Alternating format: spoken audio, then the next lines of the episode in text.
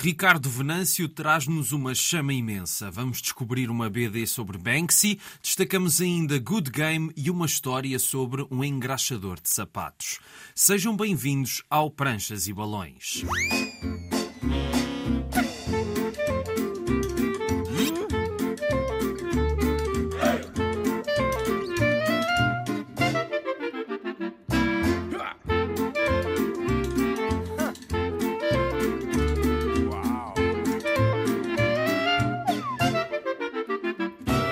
Estamos para mais uma viagem pelo mundo da banda desenhada. Hoje vamos descobrir um livro que nos fala de Banksy, o artista urbano misterioso e envolvido em polémicas. Mas antes vamos conhecer o nosso convidado de hoje.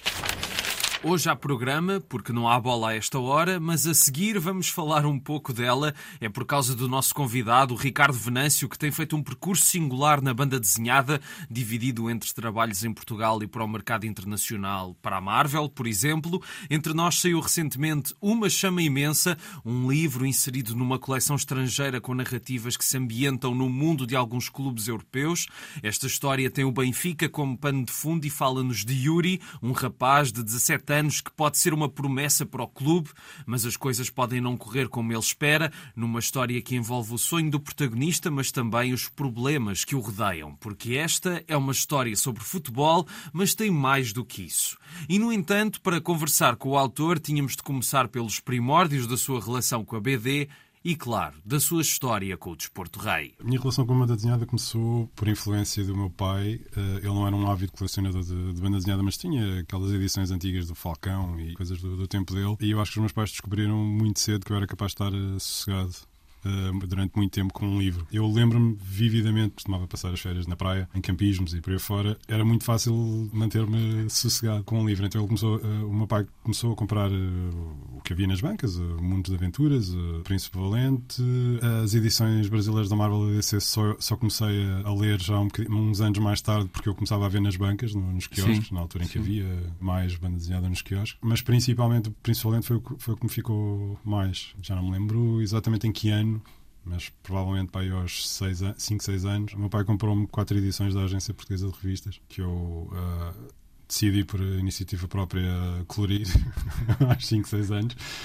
Foi o meu primeiro trabalho de colorista e eu ainda tenho esses, uh, essas edições. Não quer dizer que foi daí que, que eu quis fazer banda desenhada, Sim. mas era um passatempo que eu tinha. Como jogar futebol, como. Não tanto desenhar, eu não era muito de desenhar na altura, mas era mais de ler e, e imaginar histórias. Já vamos à parte do futebol, mas okay. uh, quando é que então surgiu esse, esse desejo de desenhar? Eu, a princípio, convencia-me um bocado que eu, queria, uh, que eu queria desenhar, mas eu, na verdade, eu acho que queria eh, contar histórias. E para contar histórias em banda desenhada, dizia a mim mesmo que eu tinha, eu tinha, que fazer tudo, tinha que escrever e desenhar. Sempre inventei personagens, sempre inventei histórias. Adquiri um, um hábito depois, quando comecei a ler Marvel e DC, que foi. Um, literalmente copiar eh, poses. Eu ia à procura de poses naqueles livros uh, brasileiros. Criar os, as minhas personagens. Eu tinha tipo um mundo paralelo de personagens iguaizinhas às da DC e a, Marvel. Tinha as minhas versões do, do Batman, Homem-Aranha e por aí fora e isso sempre andou um bocado comigo. Eu, desde muito cedo também, comecei a, a gostar de, de, mitologia, de ir apanhar uh, fragmentos, principalmente de mitologia grega. Punha-me nas enciclopédias à procura de, de árvores genealógica do panteão grego e comecei a notar um, um, padrão. Eu gosto deste tipo de histórias, eu gosto de imaginar isto ou imaginar coisas paralelas a isto. E chegando aos 14, 14 um bocadinho antes, 12, 13, uh, começamos a chegar àquela idade em que temos que começar a definir um bocado o que é que queremos fazer, que saída queremos para a escola. Houve qualquer coisa que, que me disse pá, é isto que queres fazer. Sempre foi uma coisa que eu tentei cultivar em mim mesmo, que é estar apto para tentar fazer tudo um pouco, mas a arte era, era um bocado aquilo que me chamava mais. Uh, entretanto, também tinha amigos que tinham um bocado o mesmo sonho. Na altura em que eu cresci, fazer banda desenhada era uma coisa que não, em, em Portugal pelo menos, era não, não, era uma, não era uma carreira, não era, sim, uma, sim, sim. não era uma coisa que fosse uma via realista. Se ainda é realista ou não nos dias que correm, mas está melhor. O que tentei eu fazer e amigos meus que estavam na mesma situação é ok, banda desenhada é difícil. Que outras vias é que nós temos parecidas? Passei para uma escola de arte, a Escola António Arroio, e ao mesmo tempo eu tentei canalizar um bocado tudo o que eu aprendia, fora e dentro da, da escola, em museus e por aí fora, para um dia fazer banda desenhada, ilustração e, e, e, por aí fora. A primeira saída profissional que eu tive foi uma formação num, num estúdio de animação, que já não existe. Tive uh, formação de storyboard e, e, animação, que também foi um pulo na direção de banda desenhada. E a partir daí pus-me a trabalhar. Tentei ilustração, já fiz tudo um pouco no ramo. Apanhámos uma fase de transição, em especial na banda desenhada portuguesa, que foi passar daquela altura em que era nós literalmente enviávamos páginas de, de teste para a Marvel, para a DC, ou seja lá para onde for, por correio era como atirar uma garrafa com uma mensagem para o mar, esperar que algum dia houvesse uma, uma, uma resposta, para conseguir uh, começar a ir a festivais, principalmente em Golem, nas primeiras vezes, e começar a conhecer editores, fazer contactos lá fora, e isso coincidia um bocadinho com a explosão da net, com os MySpace, mais tarde com o Facebook, e essa distância que havia de um dia talvez chegar aos Estados Unidos ou França, ou seja lá o que for, de repente estava ali no ecrã. Uh, havia essa possibilidade. Não quer dizer Sim. que fosse mais fácil de, de entrar numa editora ou, ou, de, ou, de, fazer um livro, mas tínhamos um rosto ou tínhamos um alvo.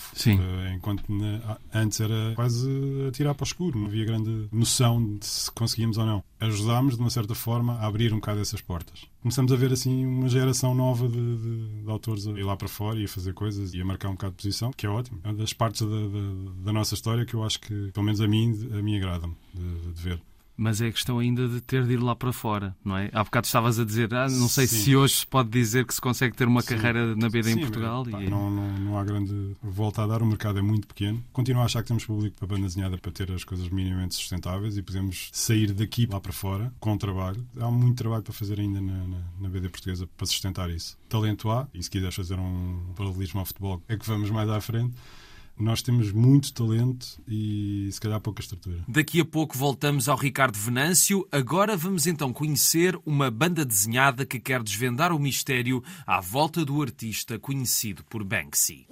Banksy é um artista cheio de mistérios, ainda hoje desconhecemos realmente a sua identidade, mas a sua obra continua a marcar a atualidade através das exposições e dos happenings surpreendentes. É esse marco da arte urbana que quer desvendar a BD O Seu Nome é Banksy, de Francesco Mattiusi e Marco Maraghi, e que marcou o início da Iguana, a chancela da Penguin dedicada à banda desenhada. Eu diria que não se dedica só à BD, porque o outro lançamento que saiu em simultâneo com este, uma obra sobre Patti Smith, não é mais do que um livro de texto com ilustrações, apesar de ter sido vendido como banda desenhada e estar em algumas livrarias na secção de banda desenhada. Mas enfim, este livro é sobre Banksy e faz-nos percorrer um historial dos seus principais acontecimentos artísticos nos últimos anos, que mostram como ele marcou pela diferença desde o início, graças à originalidade da sua obra e da forma como ela aparece, muitas vezes sem aviso prévio, em que está patente a sua crítica ao estado do mundo, ao consumismo e aos próprios mecanismos da arte contemporânea. Mas não seguimos uma espécie de biografia de Banksy, mas sim a história de duas personagens ficcionais que debatem entre si a sua biografia. É um rapaz e uma rapariga, o primeiro que no início do livro está a grafitar uma parede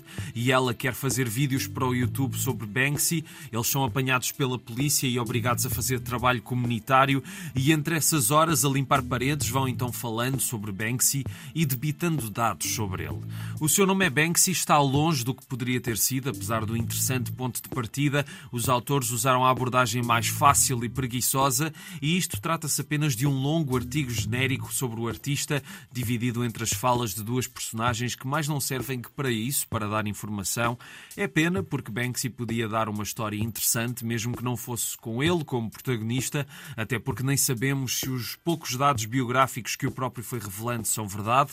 Até podia ser com a mesma sinopse, com o rapaz que se sentiria influenciado por Banksy e que poderia querer seguir os seus passos, mas tudo se resume a uma leitura simplesmente didática e isenta de qualquer risco, criatividade ou originalidade, ao contrário das obras do artista retratado. Até porque no desenho o livro não vai mal de todo, é competente quanto baste, mas sente-se que com outra história também poderia ter ido mais longe. E é pena ver estas personagens a não serem aproveitadas, até porque se nos dizem coisas como um mistério interessante é melhor do que uma resposta aborrecida, é triste que a investigação que levam a cabo para descobrir Banksy seja de uma sensaboria total. E se esta obra fala também de que a arte é importante se provocar uma reação e levar a ver as coisas sob um novo ponto de vista, aqui não nos dizem nada de novo ou nada de muito interessante sobre Banksy que também não possamos aprender consultando a Wikipédia. Já disse por aqui antes, não tenho nada contra as BDs que queiram ser puramente instrutivas, mas o seu nome é Banksy nem para isso serve bem, apenas para dar uns conceitos gerais e uma visão muito pobre sobre o ícone da arte urbana.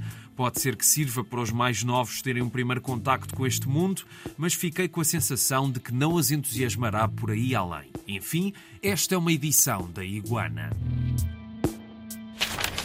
Hoje vamos conhecer uma mangá feita por duas autoras espanholas que nos fala de videojogos e de dois irmãos que não se conhecem, mas agora voltamos à conversa com o Ricardo Venâncio e à sua chama imensa. Na entrevista que fechou o Chama Imensa, falas da forma como o futebol fez parte da tua vida e depois tu às tantas disse que talvez até se perdeu um bom extremo direito. uh, porque o futebol, lá está, já, já vem de trás e o teu irmão também tentou no Belenenses e daí também foi um bocado inspiração para Sim. o livro, a história Sim. dele. Mas acreditas mesmo nisso, que terias futuro no futebol? Estás-me a pôr numa posição um bocado, um bocado complicada porque qualquer pessoa em, em alta consideração em termos de futebol. Não, é assim, eu acredito que tinha potencial para isso. O meu pai tentou que, que eu fosse para o Bolonenses, basicamente. Eu, na altura, era um bocado, um bocado rebelde e era um bocado artístico. então achava que futebol não era uma coisa. Eu gostava de futebol, mas não, não, não era por aí que eu, que eu queria ir. Eu, na altura, acho que estava um bocado mais ligado a artes marciais e coisas do género. Okay. E então acabei por ir para o Karate em vez de ir para o futebol. Se calhar tinha decidido também. uh, mas, não, é assim, eu sempre gostei de, de jogar futebol. Uh, sempre gostei de futebol. Uh, já houve alturas em que estive um bocadinho mais, uh, mais afastado, mas sempre foi um mundo com que eu convivi. Seguir uma carreira, lá está, é um bocadinho o que eu tentei abordar no livro. É às vezes o querer não é tudo. Há montes de fatores externos que podem influenciar se um jogador chega a uma, uma equipa sénior ou não. É, há a questão das lesões, não é? Tanto sim, que sim. também é uma coisa que acontece no livro. É um bocado, há muita questão psicológica. Eu, quando surgiu a oportunidade e eu pensei na, na história, houve muitos paralelismos que eu encontrei um bocado com o que eu faço. Além daquele que já, que já sim. disseste há bocadinho, sim. sim. Há uma componente mental que não tem muito a ver com, com, o físico ou com a, a parte mecânica de, de, de, jogar a bola ou de fazer banda desenhada. A questão de, de acreditares ou não uh, e conseguires dar a volta por cima de algum obstáculo que tu tens à, à tua frente, muitas vezes uh, dita se tu consegues fazer alguma coisa ou não. Não sei se é uma questão já de, de a arte imita a vida ou a vida imita a arte. Eu comecei a, a, trabalhar neste livro em 2019. Assim que eu comecei a trabalhar no livro, já tinha, já tinha a história praticamente fechada e sabia mais ou menos o que é que, o que, é que eu queria fazer, no básico da história mas logo a seguir entramos em pandemia. Por ironia, na altura em que começamos a falar, a ouvir falar de, de confinamentos e o Covid a alastrar pelo mundo inteiro até chegar a Portugal, eu estava numa situação relativamente calma. Quase pela primeira vez na, na minha vida tinha uma situação estável de, de um, trabalho. Pronto, tinha um trabalho para fazer era suposto ficar em casa sem sair à rua, eu tinha 60 páginas para desenhar e mais um outro projeto. Eu não precisava de sair à rua, para todos os efeitos. Entretanto, descobri que estávamos à espera de um, de, um, filho, no princípio de uma pandemia, e hum, não muito diretamente por isso, mas por várias razões. Eu acho que também o confinamento também apanhou um bocado desprevenido. Eu acho que isso começou a entrar um bocado na história. Comecei-me a, rever um bocadinho na, na, na, personagem. Aquela montanha que tu tens que escalar, que é um livro de banda desenhada, que muita gente às vezes não, não percebe muito bem o, nível de trabalho que envolve. Acho que me começou a entrar na cabeça. E muitos desses, uh, quero chamar problemas ou obstáculos, acabei por pegar nisso e pôr um bocado na, na, na personagem. Como é que isso uh, se converteu aqui? Foi a questão dos vários problemas que a personagem tem de enfrentar? É isso? A questão da, da mãe de ficar sem um emprego, sim, sim, de certa, uh, dele com a lesão, isso foi tudo por causa da, foi, da pandemia? Foi um bocado uma espécie de sinergia entre, entre a minha vida e a, a história que eu estava a criar. Precisava ter um, um choque de realidade na vida do, do, do, personagem. Era o interesse da história, era mostrar um bocado como um sonho, muitas vezes não, não, não pode ser só um sonho se, se, queremos levar a coisa, a coisa para a frente. Há muito esforço que é preciso e há muita força mental que é necessária e depois há um monte de, de fatores externos a, a, a ti que, que, te influenciam na, na, na, tua caminhada. Porque normalmente neste tipo de histórias de sonhos e de, de conseguir chegar a um patamar de estrela. Temos muito aquela, aquela visão do, do, do jogador craque. Sim. Só que para um craque há 100, 100 que não são, craques com potencial que não, nunca lá chegam. Foi um bocadinho que eu, por aí que eu, que eu quis ir. Uh, um bocado também indo, indo atrás de algumas experiências que eu vi enquanto o meu irmão jogava, uh, jogava nas camadas jovens do, do Belenenses. Uh, havia muitos jogadores cheios de, de, potencial que ou tinham uma lesão ou desistiam por circunstâncias da vida. Alguns, sim, sim, alguns sim. não tinham grandes, grandes possibilidades financeiras. há aquele lado que não é visto muitas vezes no, no, nas câmaras e na televisão de, de futebol que, que, muita gente não, não conhece. Foi um bocadinho a inspiração para isso. Ainda voltaremos mais uma vez a falar com o Ricardo Venâncio, mas agora vamos até Barcelona. Quando começa a história, ficamos logo a saber que a Yuki não está a viver um período fácil da sua vida. Acabou de perder a mãe, que pouco antes de morrer lhe entregou uma fotografia de um rapaz. Aquele é o irmão de Yuki, que até aquele momento ela não sabia que existia. A mãe morre e deixa a filha com este mistério nas mãos. Quem é aquele rapaz de que ela não sabe nada, nem o nome? Então, por um mero acaso, ela liga à televisão e fica a saber da existência do Good Game, uma academia de videojogos que está a promover um concurso internacional para jovens programadores. Quem o vencer terá o futuro assegurado na área, mas o que intriga Yuki é que, quando entrevista um dos candidatos, ele parece mesmo com o seu irmão de acordo com a fotografia. E aí começa a demanda de Yuki para conhecer o irmão. Ela pede ajuda a Enishi, um amigo que percebe de programação de videojogos por influência do pai. Essa era a profissão dele. Quando morreu, Enishi fechou-se em si mesmo, mas quando Yuki lhe faz uma proposta para se candidatarem à Good Game, ele vê aí não só uma maneira de desenvolver as suas competências, como de honrar a memória do pai. Na academia, o par vai conhecer outros programadores, alguns também com os seus mistérios, e talvez o irmão de Yuki se pode revelar numa desilusão. Ou então é só mais uma pessoa com os seus traumas. Esta é a premissa de Good Game, uma mangá editada pela Gradiva e da autoria de Blanca Mira e Kaoru Okino. Ambas as autoras são espanholas e daí que depois Barcelona entre na história como um pano de fundo para o local onde se situa a academia e acontecem as atividades do concurso. É uma obra curiosa e confesso que parti para ela a torcer o nariz, a pensar que talvez não encontrasse nela algo que me agradasse. É importante trazermos banda desenhada variada a este programa e apesar da premissa e estilo mais infanto-juvenil, decidi arriscar e ler esta história e confesso que fiquei surpreendido pelo seu conteúdo. Sim, é uma saga para jovens que lida com o mundo dos videojogos através de um novelo narrativo característico das mangás convencionais e ainda com humor e várias reviravoltas rocambolescas. Às vezes as histórias das mangás podem ser um pouco mais sentimentais, à beira da telenovela, e é um pouco o caso aqui, com os filhos sem pais, irmãos separados por vidas opostas, outro pai que quer reencontrar a filha mas Good Game está construído de uma forma tão divertida que foi difícil não ficar enredado nessa narrativa e acompanhar as peripécias de Yuki e dos seus amigos ao longo das várias fases do concurso e da concorrência mais ou menos saudável entre as várias equipas, onde cada personagem vai descobrir muitas coisas, não só sobre o mundo dos videojogos, como sobre si próprias.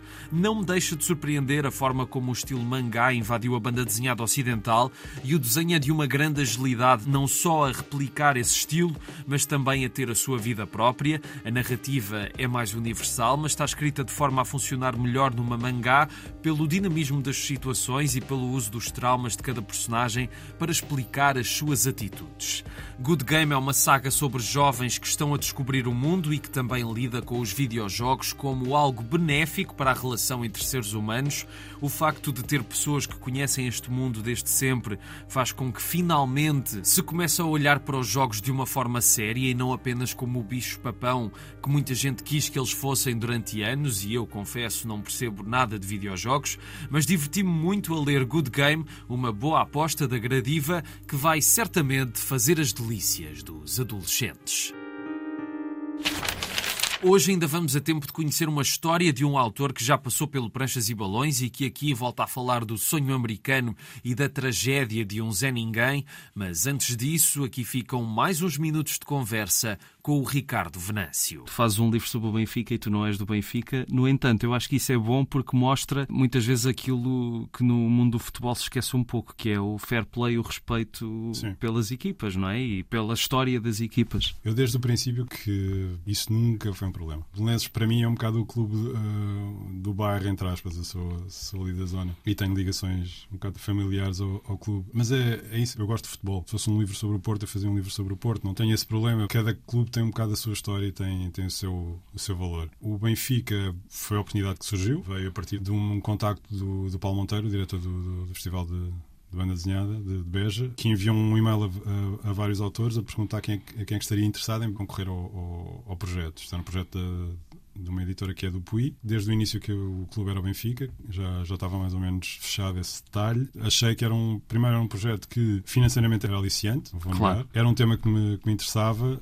e, e, era um livro que ia lá para fora. E lá está, havia outro pormenor que me interessou, que foi o público-alvo não era só um público banda desenhada. Eu vi ali uma possibilidade de encontrar eh, leitores onde, não, onde normalmente não se vai procurar leitores. Se conseguimos ou não, isso já, já é outra questão. Agora o livro está cá fora Vamos ver se, se, resulta ou não. Eu concorri, fiquei numa shortlist de autores, nomeadamente eu, o Jorge Coelho e a Joana Mosi. Tivemos uma reunião em Beja com o coordenador do projeto, Denis Lapierre. Depois de fazer uma, uma pequena amostra de, de proposta para o projeto, fui eu escolhido. E eu, ok, então vamos fazer isto. Outro aliciente do projeto era que não era necessariamente uma, um, um, livro sobre a história do Benfica ou sobre a história de, de, de, outro clube. Tinha que haver uma ligação ao clube. Podia ser um policial dentro das instalações do, do estádio, podia ser uh, comédia, podia ser uh, um livro sobre a história, não, não estava fora de Podia uhum. ser um, um, ficção científica, outra condicionante era ter jogadores, ou ter uh, pelo menos uma referência aos jogadores do, do, do, clube. O interesse deles não era tanto que alguém, alguém em Portugal fosse ler o livro do Arsenal, por exemplo, era, era um livro mesmo para os, os adeptos do Arsenal, okay. os adeptos do Barcelona, que foi o, o clube escolhido para a Espanha, fazer essa, essa ligação entre o público da banda desenhada de um país e, e o, o, público do clube. Inicialmente era para ser um, um, projeto com três livros, entretanto, acho que por decisão editorial e decisão de, de, de vendas também uh, ficou um bocado por aí. Consegui fazer este e era, e era a história que eu queria fazer, mas eu, eu apresentei três ideias para três histórias diferentes, muito diferentes umas, umas das outras. E é um bocado isso, não, não sei se, se, havia assim tanto interesse de espalhar um bocado as histórias de cada clube pelos outros países. Dito isto, França tem uma comunidade grande de portugueses, Suíça também, Luxemburgo por aí fora, não sei, ainda não, não cheguei a essa parte, sinceramente. Para terminar, costumo pedir aos convidados para sugerirem livros, podem ser de banda desenhada ou não, coisas recentes que tenhas lido ou de coisas que te tenham marcado e que te tenham motivado para a banda desenhada. Já falaste das revistas uh, no início, Sim. mas gostava de pronto que deixasses alguns livros. Eu posso sugerir o livro do André Caetano,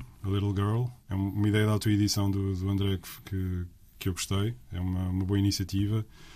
Uh, o Andrómeda do, do Zé Brunet, por exemplo, que é um autor que eu, um jovem autor que eu respeito e tenho alguma inveja também, ao mesmo tempo. um, não, mas é, é, são, são autores que começam a, a, a, criar um modelo diferente de carreira. Uh, a Joana Mosi, que, que eu falei também, eu acompanho no, no Patreon, tem um trabalho interessante e já foi minha colega no curso que nós dávamos de, de concept art. Ia sugerir também um, um livro, ou melhor, uma série de, de alguém que já faleceu recentemente, que é provavelmente a minha série, uma das séries preferidas, que é o. E agora vou, vou-me atrapalhar a dizer isto, mas o League of Extraordinary Gentlemen, do Alan e do, do, Kevin O'Neill, que é capaz de ser dos livros mais complexos e mais cheios de informação da melhor maneira possível que eu já li e, e adoro. É um, é um universo que se calhar não é para todos, mas é, mas é fundamental conhecer. É, é. é. Eu acho que, pronto, assim, do topo da minha cabeça, são, são sugestões que eu, que eu posso dar. Al é apenas um rapazinho, mas ele já tem uma noção muito clara da vida. Renunciou ao passado da família e o seu próprio nome, Altenberg, referência à cidade alemã de onde veio, e decide continuar por si próprio, porque só assim, no seu entender, é que uma pessoa pode ver mais longe e seguir o seu caminho na Nova Iorque ainda a sentir a Grande Depressão com a crescente pobreza da população. As ruas são a casa de muitos e ela passa a ser o espaço do pequeno Al, ainda uma criança, que se torna num engraxador de sapatos para ganhar a vida, ou um boot black, como são conhecidos os homens desse ofício, que aguardam a saída do trabalho dos colarinhos brancos para conseguir ganhar umas moedas a tratar dos seus sapatos. Mas Al quer ser mais do que um Zé Ninguém. O autor franco-canadiano Michael não é desconhecido deste programa. Num dos primeiros episódios falámos de uma outra obra sua em díptico, Giant, uma reflexão sobre o sonho americano na América dos anos 30, e é a esse tempo que regressamos em Boot Black, uma história também em duas partes reunidas num único volume na edição da Ala dos Livros, que é muito diferente do anterior, mas tem algumas semelhanças. É também a história de uma pessoa comum em circunstâncias trágicas e o retrato de uma sociedade aqui à beira de uma nova guerra. A história passa-se entre dois períodos passados por uma década, entre 1935 e 45, quando Al se junta ao exército e embarca na mentira de se tornar um herói da guerra, mais para fugir de si próprio do que por convicções patrióticas. Mas não será a única mentira que vai moldar a vida dele. Vamos dando saltos para a frente e para trás no tempo para conhecê-lo melhor e aos seus comparsas Bootplex e ainda Maggie, a mulher por quem ele se apaixona e que também esconde alguns segredos. Boot Black é uma história extraordinária. Sentimos com ainda mais força as referências, por exemplo, a Era uma Vez na América, aqui bem patentes em certos momentos da narrativa, construída de forma astuta entre a grande história de Al e as vidas da galeria de personagens mais ou menos secundárias que o acompanham, vidas cheias de frustrações, pontuadas pelo crime, pela injustiça e pelas contrariedades dos acasos da existência. Tanto naquela cidade como no campo de batalha, a obra não deixa nunca de nos revelar mais qualquer coisa sobre Al e sobre o que ele se tornou com o passar do tempo. Um homem amargurado, mas esperançoso de que também ele poderá encontrar a sua paz de espírito e o seu cantinho para poder ser alguém. E mais uma vez, como já era apanágio de Giant, Michael sobressai pelo seu intenso e formidável talento para pintar um quadro da época e dos costumes, com um magnífico traço que nos transporta para aquela Nova York e nos leva tanto para os sítios do glamour e as outras ruas, as sujas e miseráveis, em que impera a lei do mais forte, contrapondo classes sociais e a forma como é difícil, mas não impossível, contrariar as nossas origens. Já outro díptico de Michael está em publicação lá fora, chama-se Harlem e promete voltar a surpreender, mas para já por cá vale a pena conhecer o seu mundo e esta tragédia emocionante sobre os sonhos e a forma como a vida nos pode afastar ou aproximar deles. Boot Black é uma edição da Ala dos Livros. Ficamos por aqui. Estiveram a ouvir Pranchas e Balões na Antena 1. Está sempre na RTP Play. Sigam-nos nas redes sociais, Facebook e Instagram, Pranchas e Balões, tudo junto. A sonoplastia é do Tomás Anaori e eu sou o Rui Alves de Souza. Até à próxima.